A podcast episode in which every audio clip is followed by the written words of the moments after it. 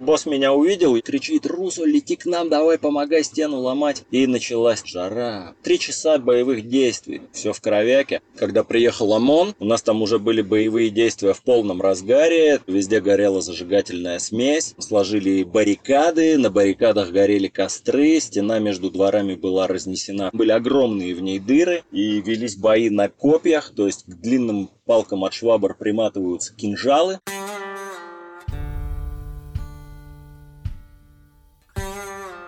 Привет-привет, меня зовут Миша Ронкин, и нас слушаете вы «Тюремный подкаст». Подкаст про жизнь в тюрьмах разных стран мира. Я беседую с людьми, которые в них отсидели или сидят прямо сейчас. Пакуйте чемоданы, сегодня отправляемся на новый континент. Европа в подкасте была, Азия, Африка, Северная Америка тоже. Сегодня узнаем про тюрьму Южной Америки. Наш герой Андрей отсидел в Колумбии. И я вообще не ожидал, что такие тюрьмы, как описывает он, возможны. Дослушивайте выпуск до конца, сами все поймете. А я скажу еще только, что надеюсь, я за этот эпизод сам в тюрягу не попаду, потому что помимо рассказа про жизнь за решеткой, в этом выпуске герой в деталях описывает, как зарабатывать деньги на перевозке кокаина из Колумбии. Сразу оговорюсь, что это не руководство к действию, и я никому не советую иметь дел с наркотиками и вообще нарушать закон. Андрей, жги. Как ты сел в Колумбию? Классическая колумбийская история. Хотел вывезти отсюда килограмм кокаина. Собака это дело учуяла у меня в багаже. В аэропорту Рио-Негро, это международный аэропорт города Медельин, всеми известного города Пабло Эскобара. Как раз недавно смотрел фильм про Пабло Эскобара. В его времена вывозили самолетами, и в фильме показано, что сажали их в США прямо на автомагистрали, по-быстрому разгружали и улетали обратно. Сейчас такое не практикуют. Только если находятся особо дерзкие ребята.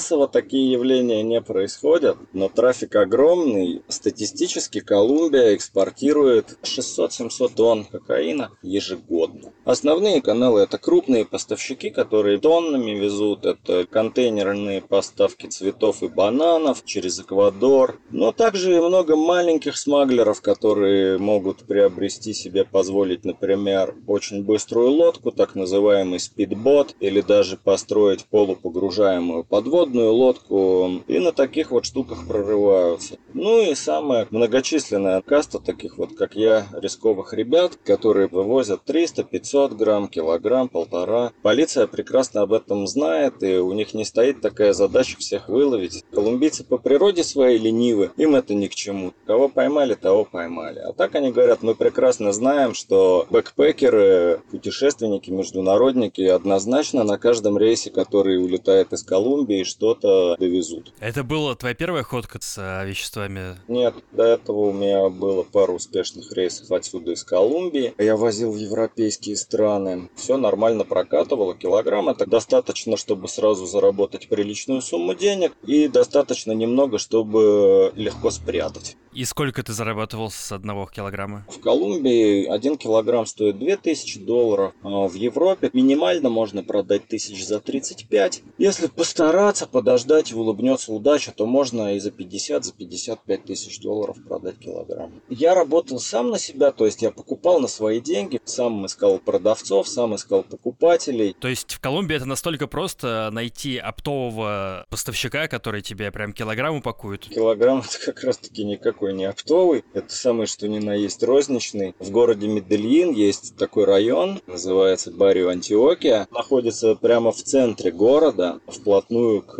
аэропорту. И в этом районе, да, наркотики просто в открытую продают, не только кокаин, вообще любые, в огромных количествах. У них с каждого перекрестка приходы в дни недели где-то 10 тысяч долларов в сутки, а когда выходные дни 20 тысяч долларов в сутки. То есть у них там ребята стоят, которые не скрывают? Стоит толпа просто людей, и каждый продает что-то одно, потому что покупателей огромное количество. То есть, если, скажем, это пятница или суббота вечер, то к каждому перекрестку стоит очередь из 5-6 такси, десяток мотоциклов, еще кто-то на великах приехал, шумгам, как на базаре в самый рыбный день. Там, конечно, не ограбят и не убьют, потому что, как ни странно, это самое безопасное место в городе. Там мафия просто запрещает красть, грабить, там только продаж, больше ничего. И клиент должен чувствовать себя в безопасности. Иногда полиция проезжает, но дело в том, что начальник этого полицейского участка получает хорошие откаты. Опять же, не стоит такая задача уничтожить бизнес, уничтожить курицу, несущую золотые яйца. Они так для вида там присутствуют, проезжают. Но дело в том, что на каждом перекрестке там не только с десяток дилеров, там еще троечка ребят, которые смотрят по сторонам. И если едет полиция, они дают условный свисток, и все разбегаются. Полицейские проезжают, снова через минуту вся торговля возникает на месте. И сколько стоит грамм кокаина там, если не секрет? Два доллара. Но вот именно в этом месте самые дешевые цены – это городской супермаркет наркотиков. Там совершенно спокойно килограмм 3, 5, 10 кило можно вообще легко просто на перекрестке купить. Никаких проблем с этим нет. В России за грамм 200 э, долларов это если повезет. Хорошего качества, да, 200 долларов стоил. В Москве, по крайней мере, когда я там был последний раз. То есть в розницу, если продать килограмм самостоятельно, то получится 200 тысяч долларов. Ну вот оттуда надо вычесть все путешествия, закупочные цены, накладные расходы и подсчитать чистый доход. На тот доход уже можно квартиру где-нибудь в Москве приобрести. Итак, значит, у тебя было небольшое такое ИП, ты нашел поставщика в Колумбии, а сбытчика в Европе не страшно было находить? Наверняка много под прикрытием работают. Дело в том, что наша российская суровая действительность, суровые именно антинаркотические законы научили россиян пользоваться темным интернетом луковым и искать покупателей там. Не надо ни с кем встречаться, не боишься, как это было в фильме Scarface, ты приходишь, там бешеные колумбийцы с автоматами сидят в номере отеля. То есть ты сбывал закладками все это? Да, я нахожу клиента, говорю, чувак, у меня здесь есть килограмм, возиться я не хочу, не по частям его продавать. Цена нормальная, качество могу вот заложить где-нибудь пробничек попробовать, они пробуют. Ну, в принципе, я продавал прям первым же, кто обращался, им все нравилось, отношение цены качества. Я плюс сам гурман, мне нравится кокаин, я разбираюсь в его качестве, он не весь одинаковый, даже если брать чистый. Это как кофе. Везде одинаково черный и горький, но гурманы чувствуют разницу во вкусе. С кокаином точно такая же же фигня. Поэтому я старался выбирать самый лучший, который здесь мог найти в Медellине. И такой вот отвозил довольным людям в Европу. В Европу или в Россию в том числе? И в Россию в том числе. Я вынужден сказать, что осуждаю рассуждения про кокаин, потому что кокаин — это наркотик. Я, в принципе, осуждаю наркотики, в том числе алкоголь. Как мне кажется, вреда от него гораздо больше, чем от того же кокаина. Килограмм кокаина это сколько вообще? С чем это можно сравнить? Очень легко сравнить, если видел когда-нибудь килограмм сахара рафинада, запакованный в картонную коробку, вот очень сильно похож по объему. У них плотность сопоставима. Куда ты ехал с этим килограммом? Я хотел в этот раз отвезти это дело во Франкфурт. У меня там уже был покупатель, который ждал его. И ты вез это в ручной кладе или в багаже? Это в багаже, да. Это очень древний способ, его придумали еще во времена картеля. Найти это может только собака. Я не буду раскрывать эти штуки, потому что до сих пор тысячи людей так возят, и не хотелось бы, чтобы пополнялась армия тех, кому не надо бы об этом знать. Могу только сказать, что ни рентген никакой, ни сканер ничего не видит. Только собака может учуять. И если она даже это учует при досмотре, если они не будут щепетильны, есть шанс, что они даже не найдут. И можно будет списать, что, ребят, я же был у вас в Колумбии, веселился, посыпал себя кокаином, у меня вся одежда им пропахла, вот ваша собака реагирует. Здесь весь туризм на 80% это секс и наркотуризм, то есть богатенькие гринго приезжают сюда оторваться по полной по дешевке. Это, конечно же, нельзя списывать со счетов. Как бы им не хотелось колумбийцам от этого откреститься,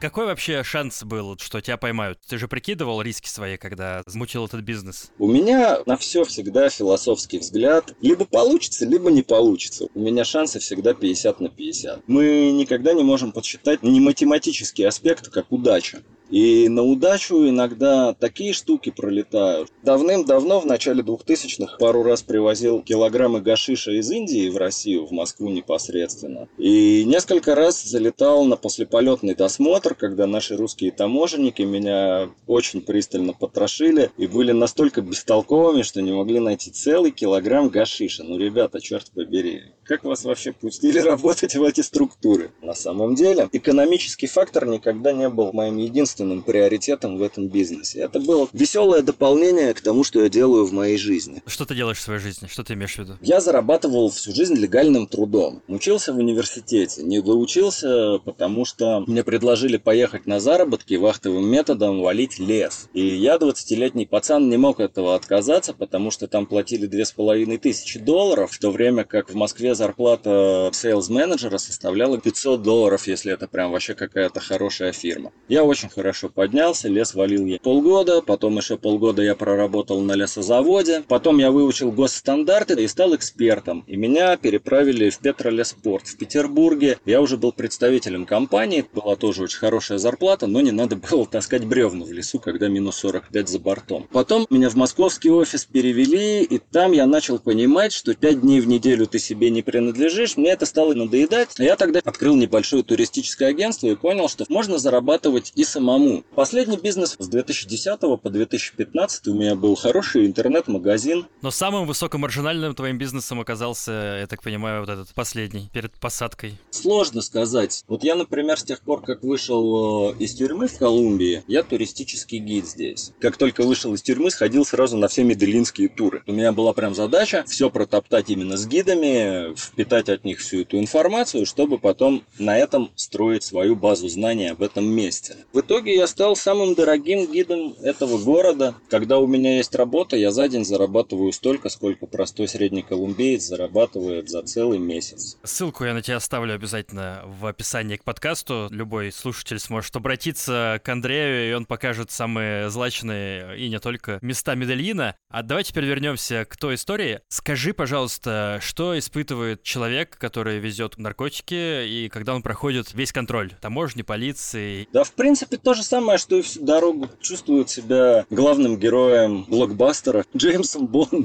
Никому не рекомендую, конечно, нарушать законы, но в целом ощущения интересные. Ну а когда все выгорело, вообще вау. Конечно, это еще не главный момент пройти таможню. Главный момент это получить деньги.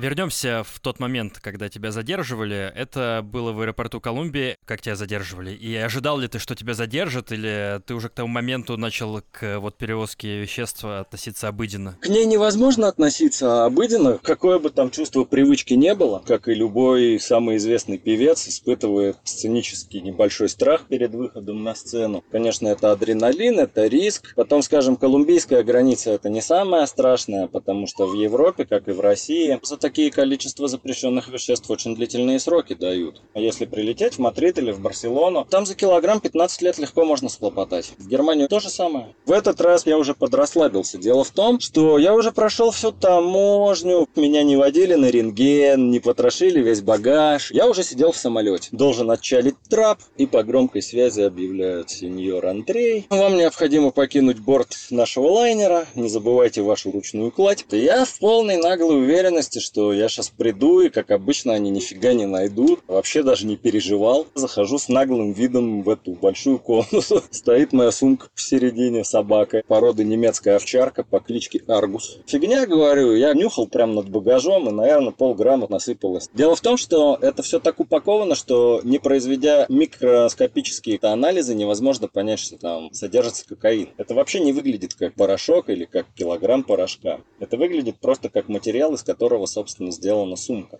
Но если взять ее химический анализ, что они не поленились сделать, то можно увидеть, что там есть содержание кокаина. Соответственно, они его там нашли. Кстати, мне сыграло на руку. Ребята лабораторные, пока производили взвешивание, из килограмма стырили 300 грамм. И, соответственно, мне за это скостили срок, потому что 700 грамм все-таки не килограмм. И всего лишь год мне пришлось провести в колумбийских застенках. А это все на месте они делали? Анализы и взвешивание? Нет, нет, это отдельная полицейская лаборатория. Она там же находится в Рионегро, но это другое здание. Они туда это все отвозят, там делают анализ. А заключенный в это время находится под стражей, либо в полицейском участке до ареста. То есть это первичное задержание. Ночь я переночевал в участке в полицейском в аэропорту. Утром отвезли в суд, там был произведен арест. И меня сразу же отвезли в ту тюрьму, где я провел весь год, собственно, уже до выхода. Как судья пошутил, у нас тут килограмм-то это вообще для персонального употребления. Не волнуйся, представь, что у тебя длинные каникулы. В какой момент ты понял, э, что ты прилип? Применяется такой экспресс-анализ. Это влажная салфетка, ей проводят по веществам. Если она становится голубого цвета, то значит там есть соли кокаина. То есть можно хоть вино растворить кокаин, но если эту салфеточку смочить этим вином, она посинеет. Ну и как только салфетку я эту увидел, я понял, что мой час пришел. И что ты чувствовал? Как обычно, чувствовал себя героем кинофильма. Думал, ну нифига себе, блин, придется в колумбийскую тюрягу теперь идти на самом деле по-настоящему с реальными мафиозниками знакомиться. Вообще не боялся, вел себя нагло, дерзко. Они были в таком шоке небольшом. Возможно, кто-то при задержании начинает плакать или впадает в грусть, тоску. Но я ко всему отношусь как наблюдатель. То есть моя философия жизни такова. Мы все умрем, и никто про нас не вспомнит. Так что все это просто жизненный опыт. Намного лучше, чем я бы провел всю свою жизнь в офисе, трудясь там непонятно для чего. Я ни о чем не жалею вообще. Я расстроился только об одном, что детей придется не скоро увидеть. Я уже планировал поехать с ними на моря, то есть у меня был план семейного отдыха. И я, честно говоря, собирался сделать эту третью ходку, заработать эти деньги, купить на них майнеров криптовалют и на этом успокоиться. То есть не возвращаться к этим делам. Но, как обычно бывает, как только ты решил завязать, вот там-то все самые опасности и кроются. К тому моменту ты понимал, сколько тебе дадут? Или тоже была неопределенность? По колумбийским законам то, что я начитал, в районе килограмма могут дать до 5 лет. Я вообще этим никак не занимался. Меня на второй день отвезли в заведение, и там я целый год уже и провел. Все, кто там был, они с первого же дня, как только узнали, что я был всего с килограмма, сразу махнули рукой и сказали, дадут год-полтора, даже не переживай. По итогам так и было. Как начала развиваться история с полицейскими, я сразу понял, что вся эта отсидка в тюрьме будет похожа на пионерский лагерь. Что оно, в общем-то, и оказалось. Потому что вели себя исключительно вежливо, весело, шутки-прибаутки. Это не как в России, когда тебя мапера стелят мордой в асфальт и кричат «Падла, мы тебя законопатили, ты ща поедешь на тюряженьку, братюня, все, расстанься со своими мечтами». Здесь нет такого прессинга. Копы относятся к мафиозникам просто как футболисты относятся к игрокам команды соперника, не более того. Они тоже понимают, что это работа. Все было максимально вежливо, на меня наручники всего пару раз одевали, когда надо было меня перевести.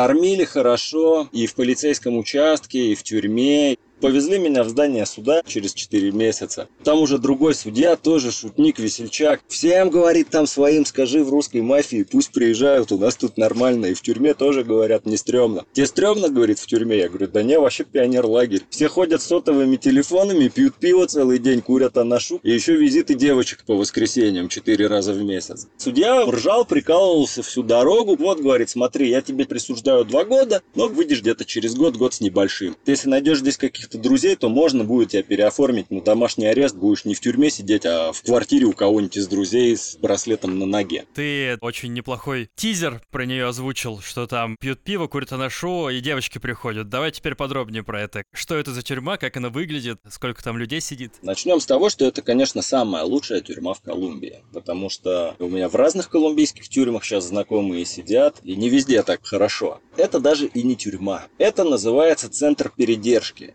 СИЗО по российским понятиям. По этапу меня даже решили не отправлять ввиду очень маленького срока. Плюс это было за год до Мундиаля, который был в России. И они такие, зачем этого русского в опасные места? Потом проблемы расхлебываем международные. Путин разозлится. Пусть тут отсидится в этой нормальной тюряшке. Тюряшка маленькая, поскольку Рио-Негро, этот городишко, это пригород Меделина, как вот Домодедово, например, в Москве. И там есть аэропорт. Вот Рио-Негро, это пригород Меделинский. И поскольку Рио-Негро городишко маленький, тюряшка там тоже маленькая и уютно. Это два здания, где находятся камеры, где заключенные размещаются. Два блока и два двора. В каждом дворе, в каждом блоке около сотни человек. И в них противоборствующие группировки. Третье здание это здание администрации, совсем небольшое. Как заходишь на территорию, дверь закрывается, и вот это единственная дверь, которая закрыта. Все остальные двери все время открыты. Ты шаришься где хочешь, все камеры всегда открыты. Есть две столовые, две две кухни, там стоят плиты. Есть магазин на территории, купил продукты, готовь себе. На каждую камеру отдельный душ и туалет, нормальный унитаз, никакой там дырки в полу, никаких издевательств над личностью. Не чувствуешь, что тебя собираются уничтожить и сломать тебе жизнь? Никакого прессинга. Как камера выглядела? Маленькая комната, 3 на 4. Тумбочки, три двухъярусных кровати. Каждый делает занавесочку и получается такая капсула. У каждого в этом пространстве к стене какие-нибудь полочки приделаны, телевизор в углу стоит, во многих камерах PlayStation были, у кого там деньги позволяют. Есть компьютер, приноси компьютер. Можно все вообще. Единственное, надо мафии за все платить, но за пользование телефоном нужно было платить 2 доллара в месяц. Очень бюджетно. То есть ты мог повесить плазму огромную, притащить последнюю Sony PlayStation и весь день рубиться в какую-нибудь фифу. Да, что там люди и делали. Опять же, колоночка должна быть, которая раздает рэпчик или регетон. Колумбийцы очень любят шум, много музыки, они очень праздничные всегда. По ночам там обычно никто не спит, босс качает движуху у себя в камере, орет рэпяра на всю. Если футбол, праздник в тюрьме, все вопят, шатают. А что еще в камере было? Туалет, э, душ? Туалет с душем отдельно находится. То есть выходишь в коридор, и рядом соседняя дверь с камерой, это вот уже санузел. У нее своя вентиляция, то есть никакие запахи в камеру не попадают. Но опять же, все идеально чисто. Колумбийцы сами по себе чистоплотные, особенно медельинцы, они вычищаются. Мужчины все поголовно делают маникюр, педикюр, это абсолютно в норме. И, соответственно, поскольку в тюрьме повышенная плотность населения, то гигиена на первом уровне. Чмошников, как везде, не любят, и сразу им дают понять, наведи у себя порядок порядок на полке, но в основном таких и не появлялось. Одеваться обязательно по моде, во все чистенькое, никакой там лагерной робы. Все одевались в гражданское, ну и как обычно колумбийцы модники. Кроссовочки чистенькие, шнурочки наглаженные, маечка модная. Кроме дворика и камер, были еще какие-то общественные пространства? Еще что-то было? Никаких общественных пространств больше. В основном все весь день во дворе. Двор довольно большой, 12 на 35. Солнышко светит, чилишь, куришь. Ну и потом каждая камера это уже социальное пространство, потому что все мигрируют. Сегодня у одних вечеринка, завтра у других. Ходишь в гости. Сегодня с одними ребятами повеселился, завтра с другими. Все время какие-то движухи. Мы же в заключении, то есть зачем нам лишний стресс? Босс распорядился. Господа, у нас здесь запрещено повышать друг на друга голос, махать своими клешнями. Если у вас возник какой-то спорный вопрос, вы идете к боссу, и он вас справедливо рассудит. А если вы смеете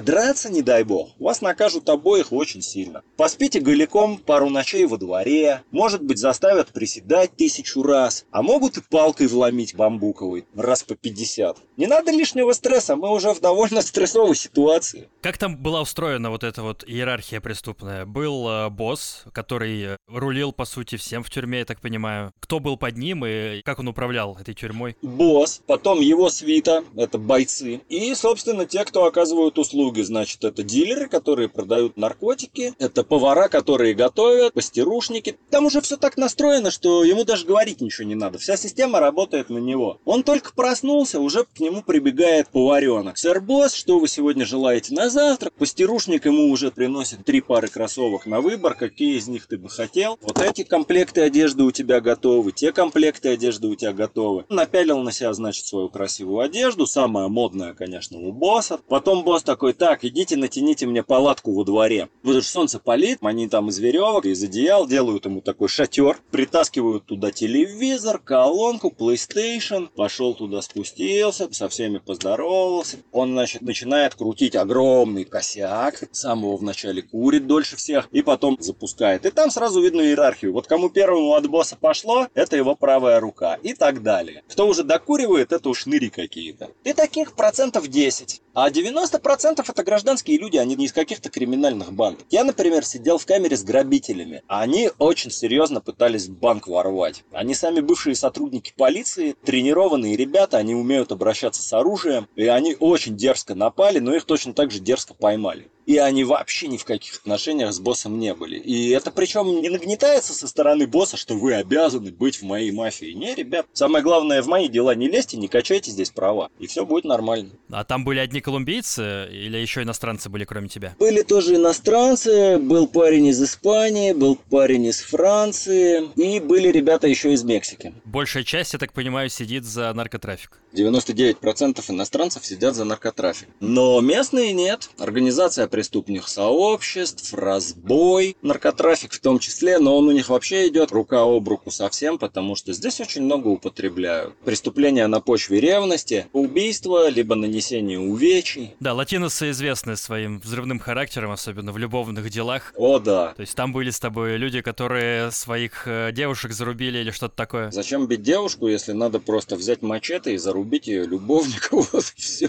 Тут так думают. Но если он, конечно, оказался проворный, а пыл еще не спал, то, конечно, уже девушка в беде. Могут и ее зарубить. Я вообще против вот насилия в этих вопросах. Ребят, давайте посмотрим правде в глаза. Вы же здесь как кролики. Секс – это национальная идея. В 60 лет люди ходят на свидания как 20-летние, реально. У всех по два-три любовника, по две-три любовницы. Что вы такие ревнивые-то? Ну вы же прекрасно знаете, что даже если вы не в курсе, то тема где-то за углом происходит. Расслабьтесь, идите сходите, отомстите с двумя другими любовницами, с тремя. Там еще очень много грабежей. То есть вот те самые люди, которые грабят в том числе иностранцев на улице, телефоны отнимают, вот они попадают сюда тоже. Таких мелочевщиков не тянут в тюрьму. У меня знакомых израильтян ограбил человек с ножом. Но это произошло в пяти минутах пешком от меня. Они ко мне прибегают, говорят, Андрей, настолько, что ограбили. У нас был iPhone, я говорю, все, врубаем радар, ищем iPhone, несемся тут же за полицейскими и через 15 минут находим этого грабителя там же на районе. Полицейские отбирают у него телефон, отдают владельцам, отбирают у него нож и берут себе. Отвешивают ему пару невзрачных лещей для того, чтобы показать иностранцам, что все, мы его наказали. Меня мама за двойку из школы сильнее била.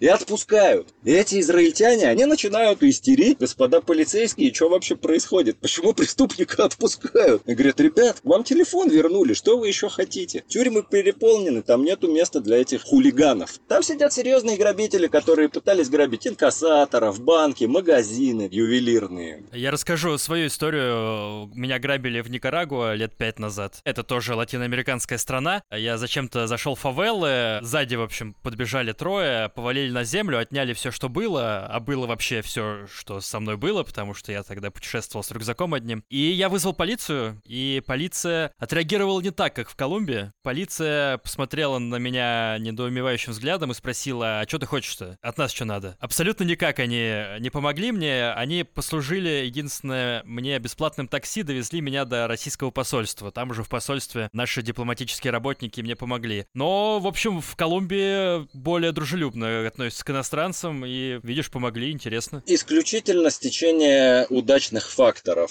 потому что это был район Паблада в Медельине, самый туристический район. Опять же, вот другой у меня был случай, я здесь администрировал хостел, и у нас стащили колонку. На камерах все есть, я вижу, кто это. Через пару дней я прямо за углом встречаю этого чела, и в 20 метрах от нас стоят копы. Я подбегаю к ним и говорю, ребят, вот этот чел у меня стащил имущество, я говорю, давайте его сейчас схватим и отвезем в отделение полиции. И говорят, ты должен позвонить 112, приедет другая полиция. Я говорю, а мне что, за ним идти следить? Вот вы здесь представители власти. Мы точно, говорят, не будем его хватать.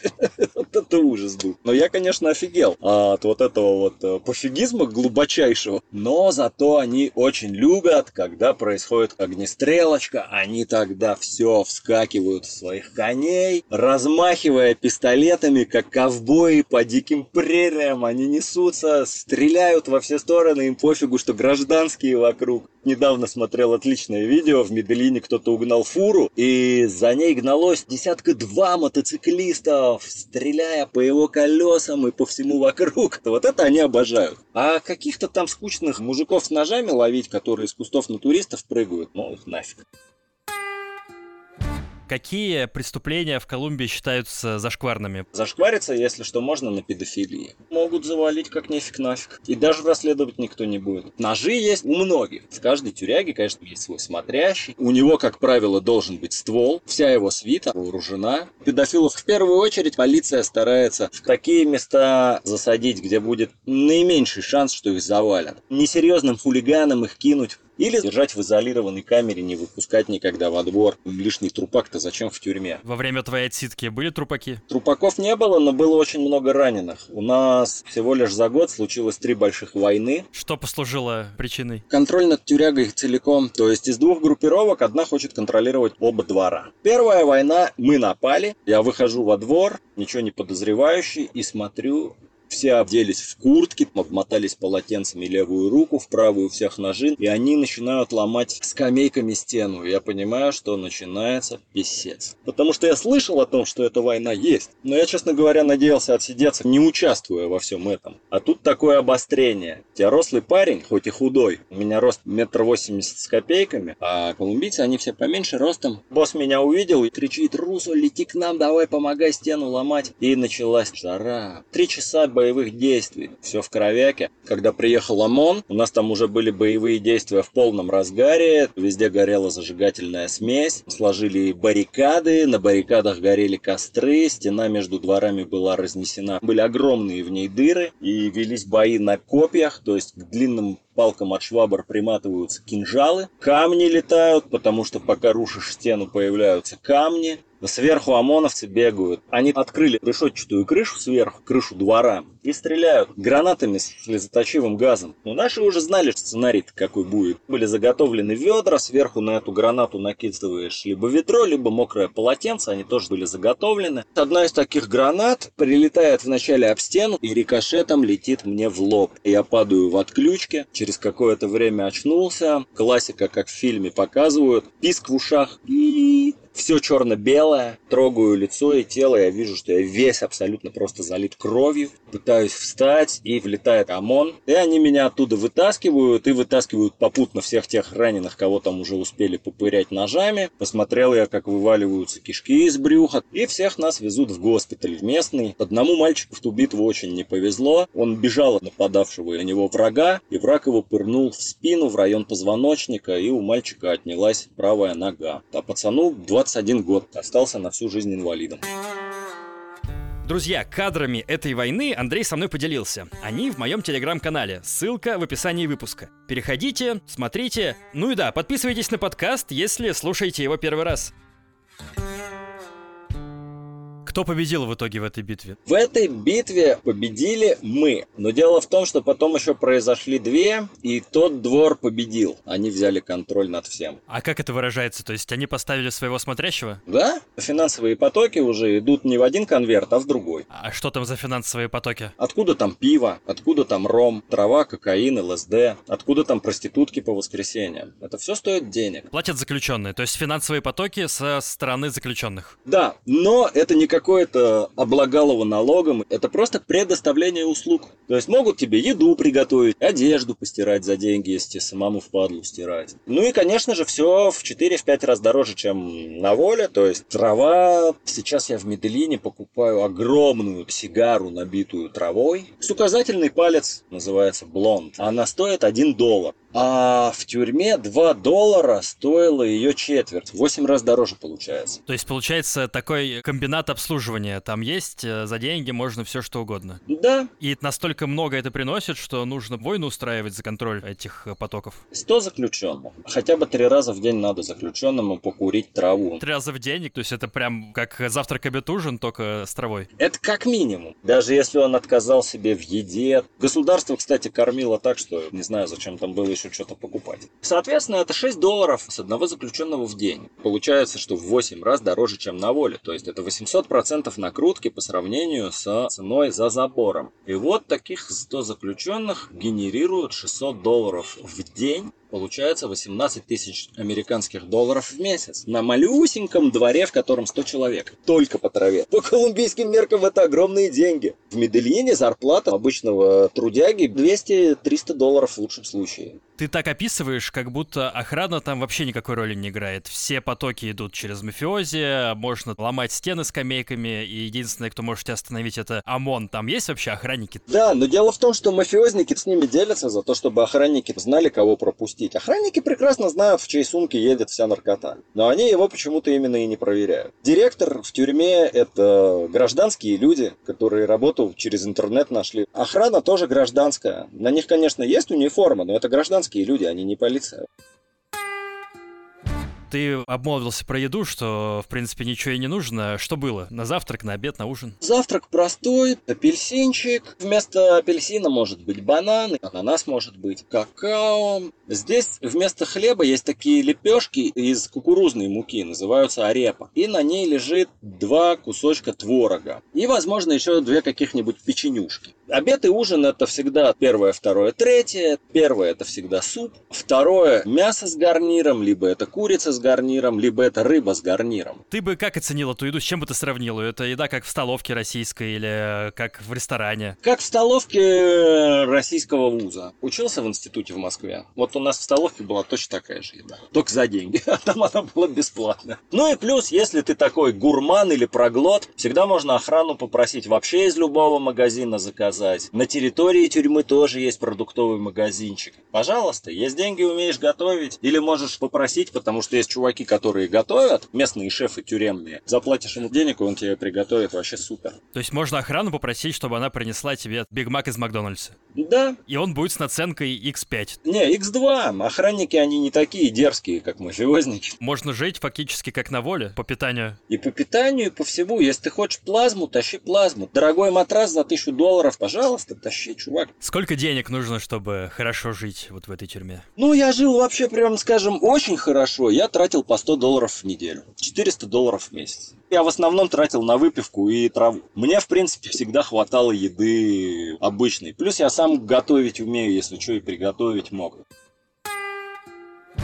Самое удивительное, что ты упомянул э, насчет того, что там в этой тюрьме было, это проститутки по выходным. Расскажи, пожалуйста, про это. Во всех колумбийских тюрьмах есть такая система, что визиты организуются дважды в неделю. Каждую субботу с 6 утра до 5 вечера абсолютно любой посетитель мужского пола может тебя посетить. Единственное требование, что ты должен сказать его номер документа, а у него при себе должен быть этот оригинал документа, удостоверяющий его личность. Все. А по воскресеньям это день семьи, так называемый. Приходят люди любых полов, вплоть до того, что приходят тещи, мамы, дочки, дети. По воскресеньям в тюрьме пикник. Зажигаются костры, начинается шашлык, рубашит музыка. Все, конечно же, при полном параде. Ну и не у всех же мальчиков есть подружка или жена. Кому-то требовалось и девочку вызвать. Все ведут девочек к себе в камеру, и там начинается полная жара. Потому что когда ты живешь в комнатке 12 метров, и у тебя там 6 человек проживает, и туда приходят 6 девочек, а колумбийки, они вообще очень страстные, такие вопли еще, еще плюс шутки-прибаутки, потому что теоретически ты можешь до каждого из своих соседей дотянуться рукой там или ногой. Причем, если, например, тебя не устраивает качество твоего матраса, у тебя нет модной подушки, классных одеял, ты можешь снять у друга кровать. То опять же гигиена на высшем уровне такого, что пустили двух разных девочек в один и тот же день, не поменяв простыней, не бывает. А то есть можно было двух девочек в один день? Да хоть трех. Ограничение было до пяти человек на одного посетителя.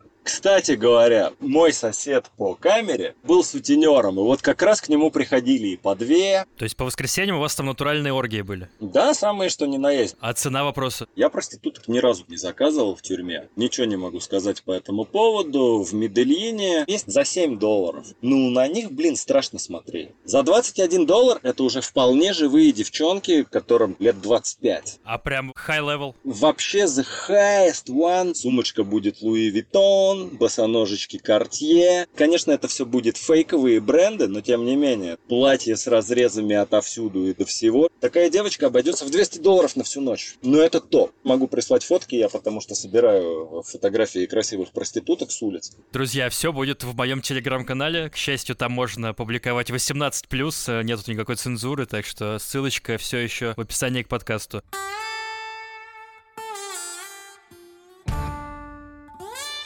Андрей, хоть что-то в этой тюрьме напоминало о том, что это тюрьма? Антураж тюрем. Решетки вместо дверей, но не закрывающиеся никогда. Над головой во дворе тоже решетка. Переклички два раза в день. Как это происходило? В 6 утра подъем, всех выгоняют во двор, всех пересчитывают. Потом половина возвращается досыпать, кто зарядку начинает делать, кто готовить, идет завтрак. В 6 вечера опять всех выгоняют во двор, всех пересчитали, все, никто не сбежал, все нормально. У нас был побег с тюряги. Стреляли, не попали. Расскажи, как бежали из тюряги, и кто это был, и зачем из такой прекрасной тюряги вообще бежать? Срок большой был. Должны были перевести в какую-то худшую тюрягу. Ну и более того, это все произошло не спланированно. Просто-напросто чувак был во дворе администрации и вдруг увидел, что дверь, которая ведет на крышу тюрьмы, приоткрыта. И он просто срывается с места, открывает ее, забегает на крышу, с нее спрыгивает наружу и чао, май бэйби. Использовал человек свой шанс, не стал долго раздумывать. Его так и не нашли, кстати.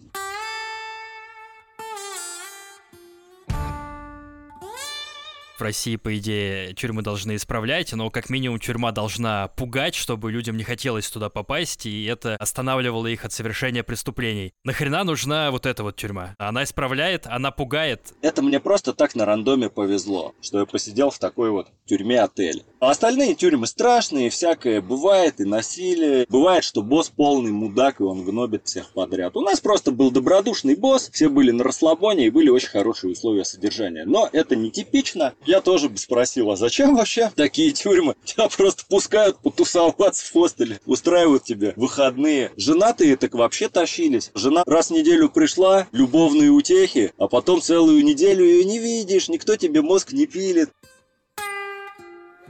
Как-то на твою жизнь повлияла эта отсидка этот год? Да, очень сильно. То, что я остался в Колумбии. И здесь я получил новую профессию гида. Орла и решка я снимал. Работаю с самыми богачами пока я сидел в тюрьме, я понял, что из Колумбии я никуда нафиг уезжать не хочу. Потому что до этого у меня на Колумбию был взгляд такой, чисто приехал, закупился и все, валить отсюда. А посидев в тюрьме, поняв их культуру, поняв, что если даже преступники, самые злостные, такие добродушные на самом деле, то, наверное, стоит здесь оставаться. Именно оттуда первый мой корешок в Колумбию пророс, из тюрьмы именно. В моем мировоззрении не поменялось вообще нифига. За исключением того, что я еще более уверовал в то, что я особый класс людей, которые называются везучие ублюдки. Что им не делай, все с них как с гуся вода. Самое главное не бояться и не сомневаться в своих действиях. Ты помнишь тот момент, когда подошел твой срок, и ты вышел? Как ты себя чувствовал тогда? Я уже так устал сидеть. Прямо писец до чертиков хотелось на свободу. А чего не хватало-то? Не хватало прогулок. Медellин — это же тропический рай. Попугаи вокруг летают, цветы цветут круглый год, деревья, магнолии, манго тебе на голову падает. Вот этого всего не хватало. Дышать дождем не вот этим, который упал на тюремный бетон, а когда ты идешь, и земля пахнет дождем. Ограничение свободы — это не торт. Но на короткий срок это не наказание. На длительный это наказание однозначно. И какие были твои первые ощущения, когда ты вышел за порог тюрьмы? Как будто отпуск закончился и пора домой возвращаться. Поскольку содержание было довольно лайтовое и непродолжительное, то я просто вышел, сел на маршрутку, приехал в Медellин, поспал и на следующий день гулял безостановочно часов 7. Просто ступни стер, у меня уже ноги горят, больно просто уже идти, а я не могу остановиться.